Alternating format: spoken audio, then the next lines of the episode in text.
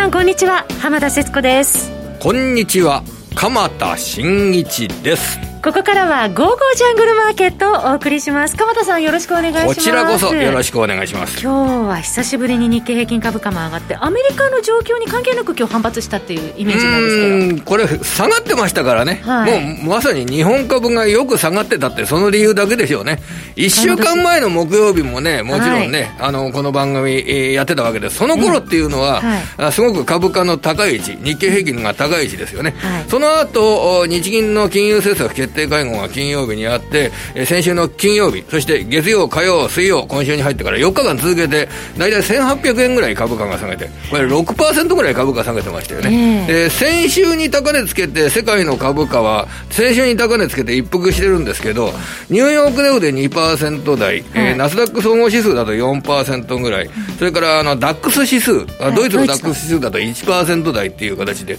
えー、やっぱり日本株の下げが大きいんですよね。まあ、そのあたり、えー、やはり日銀の金融政策決定会合の内容なんかと関連してるんでしょうけど、はい、そのあたりについてですね、今日はですね、すごいお話があの聞けそうなんですよ、ゲストの方からね。グローバルマクロ戦略を取ってらっしゃる、はい、楽しみにしてるんですけれどもね、私もあのワクワクしてるんですが、まあ、でも、あその方からお話伺うのが40分ぐらいからですんで、その前にはですね、ちょっと私の方で、えー、お話をしながら、その方のお話、待ちたいなと思っております。今日の振り返りなどこの後すぐに伺っていきたいと思います。どうぞ皆様最後まで今日もお付き合いください。それでは早速進めてまいりましょう。この番組は投資家の英知を全ての人に投資コンテンツ e コマースを運営する「ゴゴジャン」の提供でお送りします。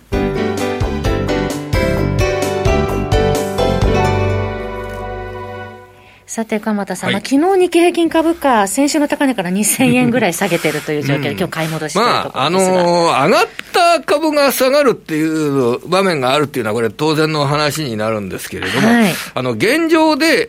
えー、その株価を見るにあたっては、やっぱり、えー、これから先が良くなる、経済だとか企業収益がこれから良くなるっていう、その方向性のもとで、はい、ベースにはあ非常に多くのお金が世界に、えー、金融緩和政策の中で流れているっていうような構図で、株を買う資金はたくさんあり、そして株を買う対象である企業業績は上に向かってるっていうのが、まあそこで株価っていうのは上がってきたわけですけどね。はい、ただ上がりすぎですとか、そういう株は、これ必ずあるわけですよね。はい、あの PER で、まあ40倍を級ね、超えて買われてるとか、まあそういう株はあるわけですけれども、そのあたりの高 PER 株の調整というのがですね、えー、足元起こってるっていうのが現状だと思います。はい、で、何をやればいいかっていうと、その、あの、業績の方向性が上向きというような状況に変わりはないんだから、魅力的な企業はたくさん存在する。その魅力的な企業に対して、投資尺度で、えー、買い付ける、投資尺度で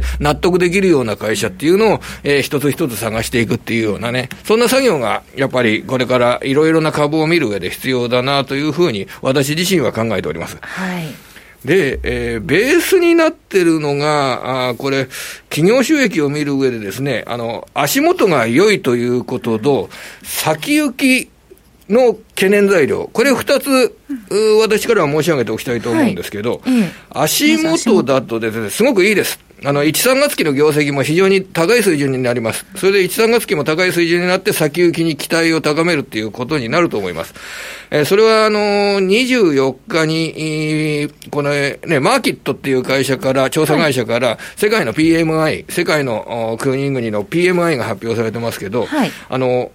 中国との強い関連性のあるドイツの製造業の PMI、はい、えー、これ覚えやすいです。66.6っていう、6が3つ並ぶ数字になってすごい高い水準なんですけど、はい、これが25年ぶりの高水準。はあ、25年ぶりってすごいですよね。えー、25年って半世紀の半分ですからね、これ。えーそのぐらい96年4月、それ以来の高い水準というような形になります。はい、ですから、1、3月期の企業活動っていうのは製造業を中心に非常に強いってことなんですよね。で、最近のニュースとして世界中で関心を呼んだニュースは、あの、インテルがアリゾナに、はい、えー、200億ドル、2兆円かけて、えー、工場を作る。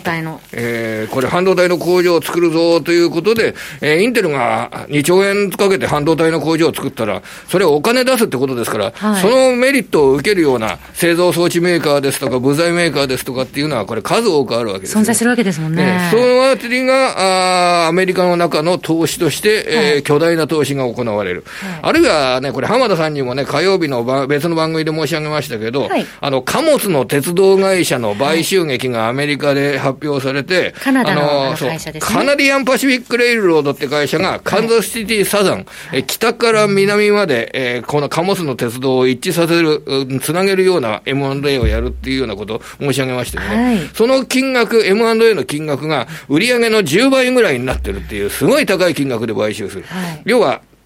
カナダとメキシコとアメリカの間で、関税を少なくするために、えー、その現地調達、部品の現地調達をやらなきゃいけなくなる。自動車メーカーも機械メーカーも。そうすると、その現地における部材の生産ですとか輸送ですとかで、それが活発になって、物流インフラが重要性が増すというような、そういう戦略があるわけですね。はい、だからアメリカ国内でもう様々な投資が盛り上がってるわけですよ。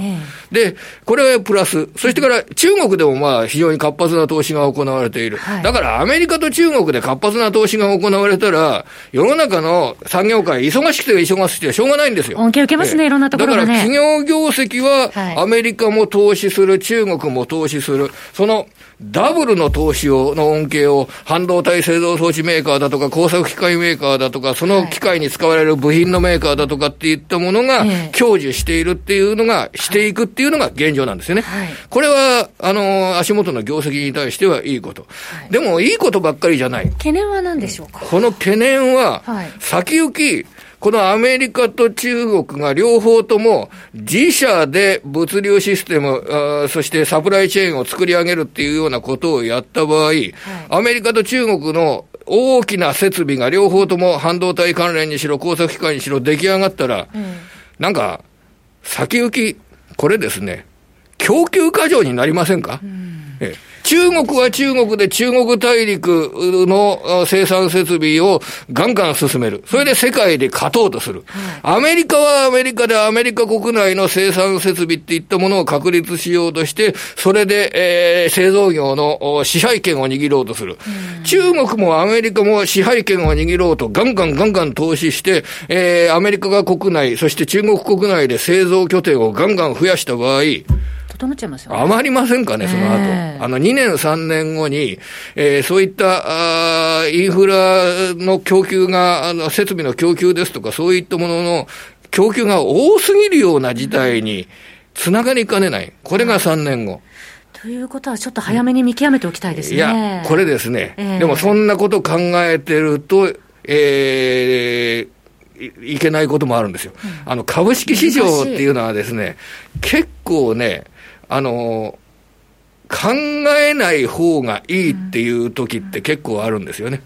で、あまりにも先のことを考えすぎると余計なことを考えてしまうっていうようなことがあります。でも、それは考えといた方が得です。で、でね、あの、必ず今あることの先は何があるかっていうことを考えると、はいうん、今では考えられないけれども、半導体供給や電子部品などの供給の行き過ぎ状態。あおお供給が増えすぎる状態。それが3年後に本当に実現するのであれば、うどういう世の中になってくるかなっていうことは頭に描きながら、とりあえず株価で考えると、1、3月期、4、6月期、えー、今、来年度の業績水準や方向性がいいので、その投資尺度に合うような会社というのが、どんな会社があるか探していく。そういう姿勢がいいということになりますよね。でもその先、3年後のことも、もちろん頭の中に描きながら対応していくということは、これから必要になってきます。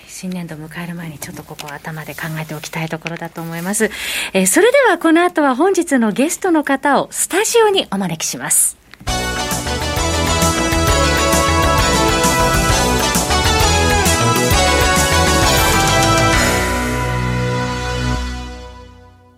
さて、本日のゲストの方ご紹介しましょう。エモリファンドマネジメント代表、江森哲さんです。江森さん、よろしくお願いいたします。よろしくお願いします。久しぶりにスタジオからのご登場ということで。ね、やっぱりね、鎌田さんのね、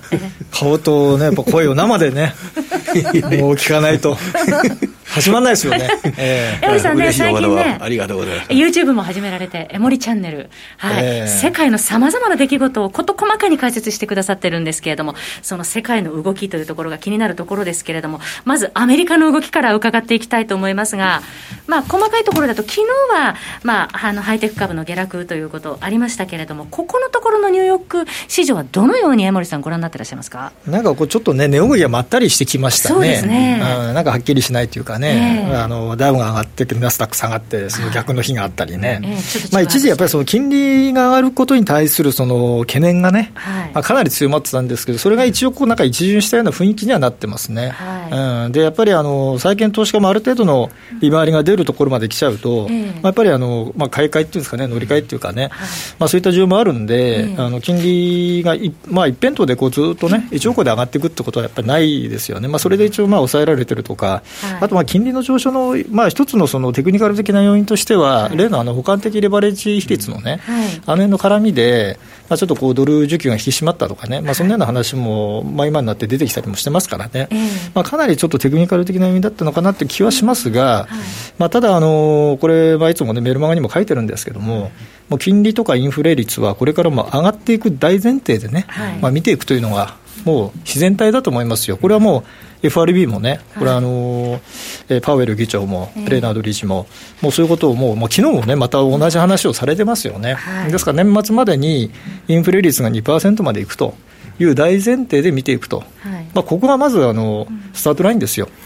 やっぱりその金利がなぜ上がるのかと、まあ、これはもう景気が良くなっていく。というまあ大前提の中でね、えー、動いてると、まあ、当然その前に株価が、ね、上がっていくというのが自然で、よくあの金利が上がるから株が下がるっていうですね、まあ、恐ろしい理屈を述べるね、方がね、いてて、私、びっくりしたんですけどね、まあ、そういう人はね、まあ、あんまりこうメディアでね、喋ってほしくないなってね、まあ、あのちょっともうちょっと勉強してからね、出てきていただきたいなと思うんです。が、まあ、要はやっぱりそれはさ本当にその最後の最後の最終局面じゃないですか、もうあの景気が過熱しすぎて、金利がもう本当にお金がのまあ逼迫してね、あのまあ、お金の価値としてその金利を見るんであればね、まあ、その結果として金利が上がると、でまあ、FRB もこれ以上いくとちょっとまずいねとで利上げをすると、これってもう最終局面じゃないですか、今ですかって言ったらね、全くそんなはずがありえないですよね。うん、で、まあ、今回ね、あのまあ、コロナショックからずっとこう、まあ、世界的な、まあ、財政出動とか、あと中央銀行の政策見てますと、あの政策のミスがやっぱりなくなってきましたね、昔と違ってね。うんまあ、つまりその何かあれば、金融政策もかなり早く手を打つ、それも大胆に、適切に。適切にであと財政出動っていうのは、あのこの近年、なかなかね、打たれてなかったのが、まあ、今回のコロナをきっかけに、もうこれもやると。いうのが、もう、まあ、日本はもうね、やってましたけども、まあ、ヨーロッパも、もう特にアメリカなんかはね、もう桁違いのやつを始めてるわけじゃないですか。だそこの部分のあの政策のミスの可能性って非常に低いですよね。で、やっぱりあのイエレンさんがね、財務長官になった。これはね、あの相当の安心感だと思いますね。彼女もいつも言ってるじゃないですか。あの中途半端ならやらない方がいいと。もうそれはありえないと。もうバンバンやるんだって言ってるじゃないですか。もうすでになんかね、バイデン政権の次のね、またなんか大型の ね、あの財政出動の話も出てるぐらいですからね、はい、そこはね、全く私、心配する必要ないと思ってるんですよね、実は。はい、そうすると、先行き今後良くなっていくよというところの方向は、あの変化なしで、うん、あの悪くなっても支えてくれますね。うん、うん、まあ、これは本当にあのまあ、賛否両論というか、ですね本当にそれでいいのかとか、まあ、それがあの将来のインフレにつながるからまずいんじゃないかとか、その財政健全化どうするんだとか、まあ、そういう話もありますけれども、まあ、そういうことを言ってる状況ではないですよね、今はね。うん、先ほど鎌田さんからの話にもありましたけど、その PMI 見てても、まあ、世界景気、まあ、今後、順調にいくよっていうような数字も出てきてますもんね。PMI はね、特にあの製造業の数字がもうあの数か月前からもう劇的にもう強くなりすぎてるぐらいね、強くなってるんですよ、これもうね、世界全部なんですよ、あの私もよくあのチャートであのセミナーとかでもね、まあ、出すんですけど、今日実はあのあの YouTube でそれをやろうと思ってるんですけども、ね、あの要はあの製造業の PMI の本当ね、チャートを各国のやつ並べるとですね、ものすごい急角度でね、回復してるんですよ。ただね、これね、製造業なんですよね。やっぱサービス業は、やっぱこれからね、そのコロナから回復していってですね、まあ、幅広いその、まあ、経済の規模で、あのまあ、構成でいうと、やっぱサービス業って結構大事なんですよね、特にアメリカではもうサービス業が全然大きいんで、まあ、サービス業がそれでそのちゃんと回復していく、まあ、要はその生活実態のその正常化っていうんですかね、まあ、それがあの進んでいくと、そこまで広がっていきますから、まあ、その後当然雇用もね、回復しろし、今の状況でやっぱね、雇用はそんなすぐにはね、回復しないので、まあ、回復、まあ、FRB が、ね、考えているような雇用の回復、まあ、遅れてるけども、必ずすると言ってますけど、そこまで持っていくには、やっぱり、ね、コロナの問題がやっぱ解決しないことには、これはなかなか難しいと思いますけどね、うん、流れとしては、方向性としては、株価の方は上がる方向性。そのように捉えてよろしいんでしょうかね、あまあ、とりあえずアメリカについて、そうですね、やっぱりあのコロナが解決すればね、あの経済が正常化するわけで、はい、まあ、当然、それお金使う人も、ね、増えてくるし、えー、まあ、経済が戻ってくれば人の動きも、ね、出てくるし、はい、まあ、それはもうあの方向性としては間違いないと思いますけどね、うん、うん、まあ、先ほどの話、まあ、インフレ率、今後上昇していくのでは、また今の話の通り、景気よくなる大前提ということで、まあ、あの江森さん、日々メルマガにも書いてくださってますけれども、今後のポートフォリオ、どのように戦略取っていったらいいのかっていうところを。あの基本的にですね、やっぱりあの、まあ、パフォーマンスがやっぱり米株なんですよね、やっぱりあの株式投資のメインは、まあ、日本にいる我々からするとね、うんっていうところも正直ありますけれども、やっぱりあのマクロ的に見れば、やっぱり米国株をに投資しないっていうのは、選択肢としてはもう正直ありえないんですよね、うん、日本株はやっぱり順番としてはかなり後ろになっちゃうんで、あのやっぱり米株をやっぱり中心にですねやっていくっていうのは一つですよね。あとやっぱりあの、まあ、去年の年末には私、ずっとメルマガにも書いてたんですけど、あの今年はあの最初はそのグログロースにもバリューになりますねと、あと金融とエネルギーがセクターではいいと言ってた、まあ、一応その通りになってるんですけどね、まあ、賞味期限がどこまでですかかですよね、はい、うん、でグロースはどうなのかっていう議論がやっぱ金利が上がってくるとね、ありますけども、えー、最終的にはやっぱね、グロースなんですよね、うん、最終的にはね。えー、なので、結構あの、今、マーケットのあのちょっとこれ、マーケットちょっと需給っていうかね、ポジションの需給になっちゃうんですけども、はい、直近のあのファングとか、あの辺のね、大型の、まあ、いわゆるハイテク株の、えー、需給はですね、かなりあのもう、売りがかなり増えてきちゃってるんですよね、逆に。で買いがだいぶ減ってきてるんで、需給的にはかなりもう上がりやすくはなってます、うん、ですから、まあ、そろそろもういいとこかなと、まあ、今、フェイスブックぐらいしか上がってないんですけどね、まあ、そろそろいいとこかなということで、まあ、結構今、メルマガとかね、あと YouTube なんかでもね、あのそろそろ安いところからファング系の、えー、ものを仕込んでいったらいいんじゃないかみたいな話は今してますけどね、まあ、それがやっぱり軸になるんでしょうね。まあ、グロースとバリューっていう議論になると、バリューが長期間、グロース株のパフォーマンスを長期間上回るっていうことは、現実的にはないんですよね。難しいですね。いうのは、はい、あの、グロースっていうのは、それだけ成長性が高く認識されているから、やっぱり、長期の期間で見れば、あの、グロースの方が高くなるというふうに見るのが、これは正しいと考えてよろしいんでしょうかね。そうでしょうね、やっぱりね。うんまあ、そこにやっぱりベットしていくと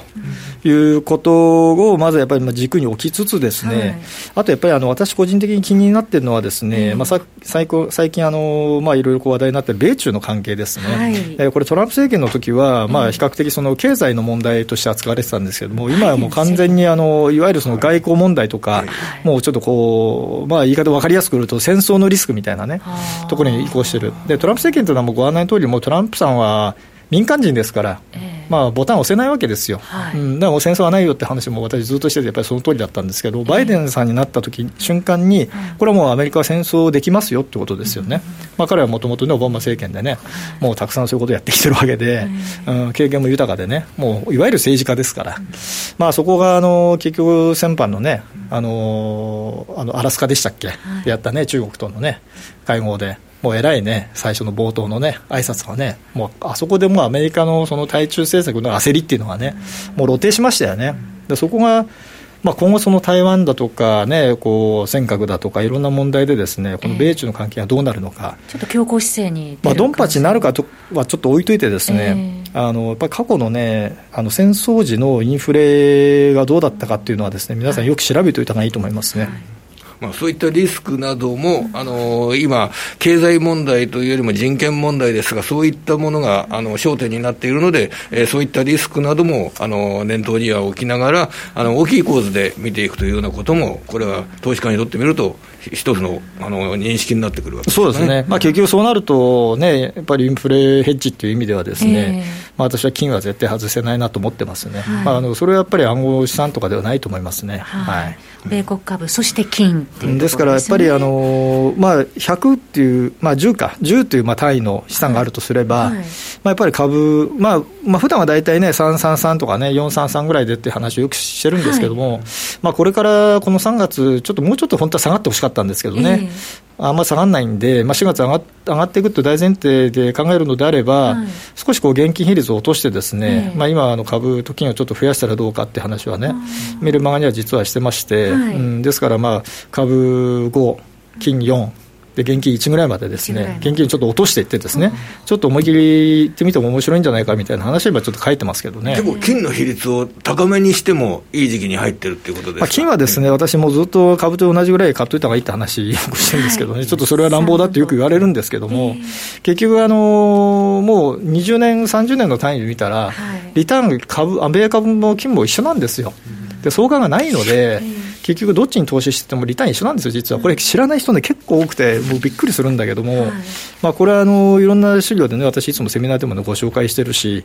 まあ、YouTube でもね、実はね、あの過去にも、はい、最初のように紹介したんですけどね、はい、まあ、それ見ていただくと、あなんだと、相関もないし、リターンも一緒だったら、どっち買ってもいいんだと、でも、相関がないもの持っておいた方がいいじゃないですか。やっぱり心理的にね、どんと下がると、ね、嫌なんで、なので、まあ、同じ金額にするところまでやる必要はないと思いますけれども、例えば、あどうですかね、まあ、最低半分、株のね、うん、最低半分は金にするとか、まあ 5, まあ、5対3とかね、5対4、4対3とかぐらいで、まあ、金を少しやっぱり近づけておいた方がね、いいと思いますけどね、はい、有事のリスクなどを念頭に置きながら、そういったポートフォリオ管理、はい、これを一つ、あの認識しておくというようなお話でしたけど、であと、あの残りの時間で、ぜひ日本株、日本株日本株もちょっと優先順位はちょっと先ほど、少しアメリカ株に対してはちょっと低いかなっていうようなお話ありましたけど、えー、先週の日銀の金融政策決定会合の内容なども踏まえながら、日本株がちょっと1週間弱かったじゃないですか、うん、これはだめですかね、これ。いや、だめじゃないんですけども、あのまあ、これね、あの日銀があのトピックス型のみにね、まあ、これあの、実際には4月以降らしいんですけどね、はい、要はその ETF の買い入れはトピックス型だけにするっていうのはですね、一応発表されましたよね。はい、でね、これ、真相はどうなのかなと思ってですね、実は私、あの日銀にですね、あの直接電話したんですよね。そうなんですね。えー、よくそんなことしますね、よく言われるんですけどね。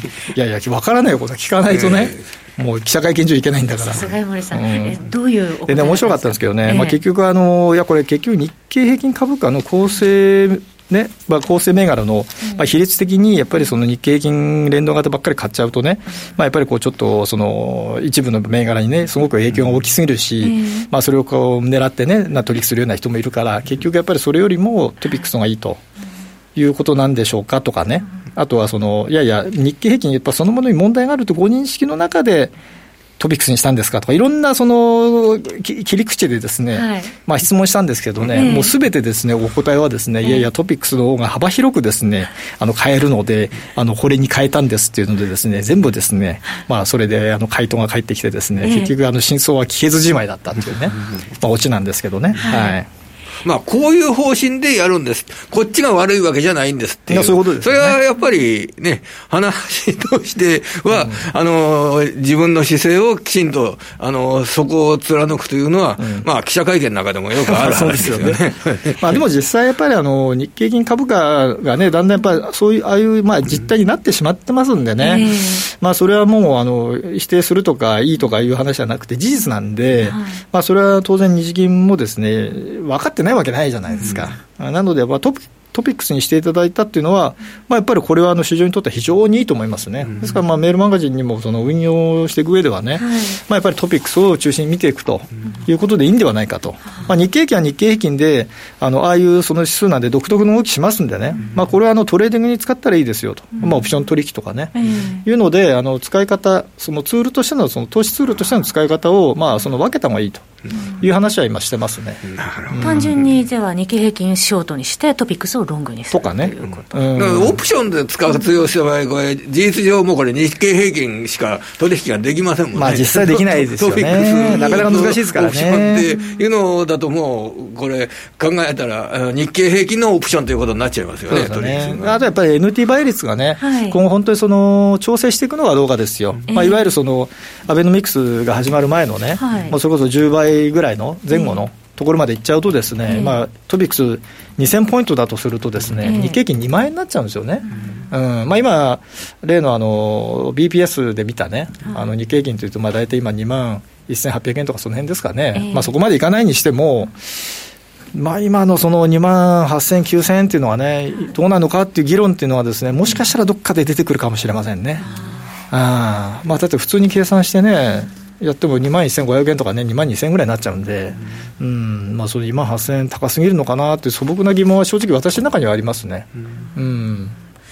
NT 倍率はもう3月19日以降、ずっと14.73まあ、少し落ちてきましたよね、さすがにね。はい、えー、というところですね、まあ、今週、日銀は月曜日と昨日買いが入ったっていうところがありますけれどもね。はい、ねはい、ということで、日銀、今後はちょっと、えー、日経平均ではなく、東京、えー、市場ではトピックスを重視していくしていた方がいいと思いますね。すねはい、最後に、ドル円ですけれども、今、為替、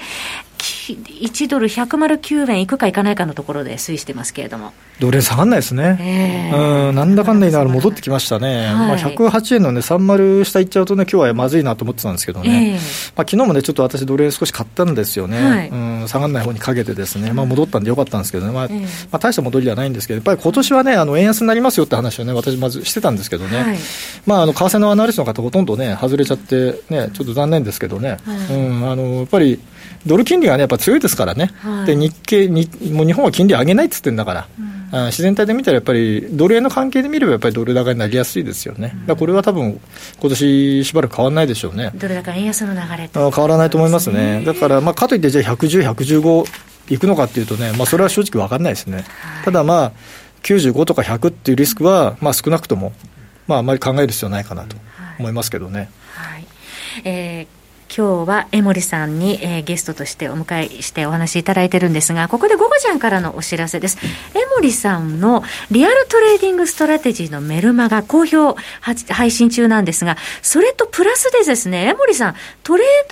ド向けのインジケーターも販売されてるんですよね。してますね。これ MT4 っていうね、はい、あの、チャートのツールの上でも動きますんでね、はい、まあ、証券会社さんとか FX 会社さんで MT4 使えるところであればね、はい、あのご利用いただけますんでね。はい。江森さんが監修されていますので、リアルトレーディングストラテジーと合わせてご検討いただければと思います。この、あの、トレード向けのインジケーターを申し込みいただきますと、リアルトレーディングストラテジーのメルマガ1ヶ月無料で、そう、無料なんですご覧いただけるって大変お得な、はい、えー、特典もついておりますので、えー、ぜひご検討いただければと思います。そして、先ほどご紹介しました、エモリチャンネル、好評配信中ですが、今日もまた江森さん、この今から帰ってすぐやらないとですね、間に合わないので、頑張ります。毎日ね、配信してくださってますので、ぜひ皆さん、江森チャンネル登録も、えー、よろしくお願いいたします。えー、今晩も楽しみにしています、江森さん。ありがとうございます。えー、今週のゲストは、江森ファンドマネジメント代表の江森哲さんでした。江森さん、どうもありがとうございました。ありがとうございました。鎌田さん、このタイミングで江森さんにお話を伺えて。いや、すごく得した気分になりました。そうですね、年度末に、えー、今日の夜はまた YouTube で江森さんにお会いしましょう。はい、私も拝見させていただきます。今週もえ、えー、川本さんどうもありがとうございました。それでは皆さんまた来週。